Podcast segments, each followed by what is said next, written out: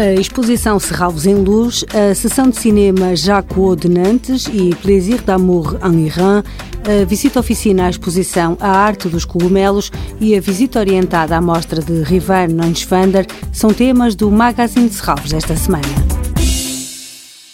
Tem até domingo para visitar a exposição Serralves em Luz, um jogo de cor que transforma todo o Parque de Serralves. São 25 instalações ao longo de um percurso de 3 km, como explica Rui Costa, diretor de Recursos e Projetos Especiais da Fundação de Serralves. O Parque de Serralves, para quem conhece, sabe que é tão icónico pela sua diversidade, seja do ponto de vista do património natural, arquitetónico, até artístico, e o Serralves em Luz transforma o parque e proporciona-nos uma experiência, eu que diria mágica, inovadora, sensorial de alguma maneira, até imersiva em alguns dos pontos.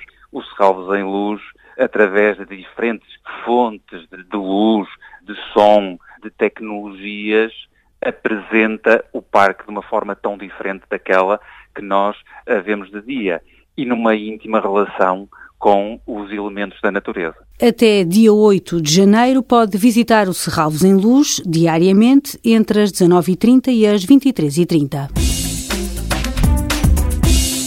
Sessão de cinema Jacques de Nantes e Plaisir d'amour en Iran. Plaisir d'amour en Iran é, foi filmado em 1976, é uma curta-metragem. Em Isfahan, no Irão, a arquitetura religiosa da Grande Mesquita do Rei é o cenário para dois amantes, Pom, a ruiva, e Ali Darius, o oriental, personagens do filme precedente Uma Canta, a Outra Não, de Agne Varda. Il était une fois un garçon qui habitait dans un garage à Nantes. Sa mère aimait chanter. La maman du petit homme lui dit un matin. Son père aimait chanter. Caroline, Caroline, mets tes petits souliers vernis. Et lui aussi. Ça vaut mieux que de sucer de la naphtaline. Ça vaut mieux que de faire le. Maman, c'est chouette, il n'y a plus d'école, on est en vacances. C'est à cause de la guerre. Attention Jacques de Nantes. Jacques Demy, realizador de novela vague francesa, foi o companheiro de vida de Agne Varda. Morreu com apenas 59 anos em consequência das complicações associadas ao VIH. Com consciência de que o marido não viveria muitos mais anos, Agne Varda inicia a rodagem de um filme biográfico em que ele pudesse participar. Filmes para ver este domingo no auditório da Casa do Cinema Manuel de Oliveira a partir das 5 da tarde. Estes dois filmes fazem parte do programa paralelo à exposição Agnevar da Luz e Sombra, que está patente na Casa do Cinema Manuel de Oliveira. Visita oficina de Art of Mushrooms, destinada a famílias e dedicada à exposição A Arte dos Cogumelos.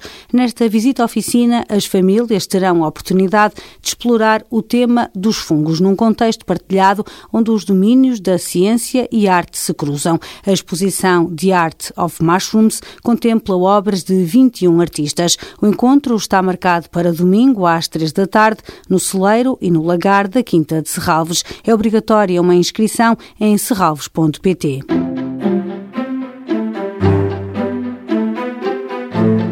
Visita orientada à exposição Rivan Neuschwander Sementes Selvagens, por Hilda de Paulo, artista, curadora e travesti, defensora do transfeminismo decolonial e autora do projeto Arquivo Giz. Tem uma especialização em artes plásticas, com percurso em escultura e práticas artísticas contemporâneas na Faculdade de Belas Artes da Universidade do Porto. Sementes Selvagens é o título da primeira exposição individual de Rivan Neuschwander em Portugal, uma mostra que tem como ponto de partida o mais recente filme da artista brasileira Eu Sou uma Arara. A visita orientada a esta exposição realiza-se no dia 10, terça-feira, às 7 da tarde, no Museu e na Capela da Casa de Serralves. Toda a programação pode ser consultada em serralves.pt ou na página da Fundação no Facebook. Este programa pode também ser ouvido em podcast.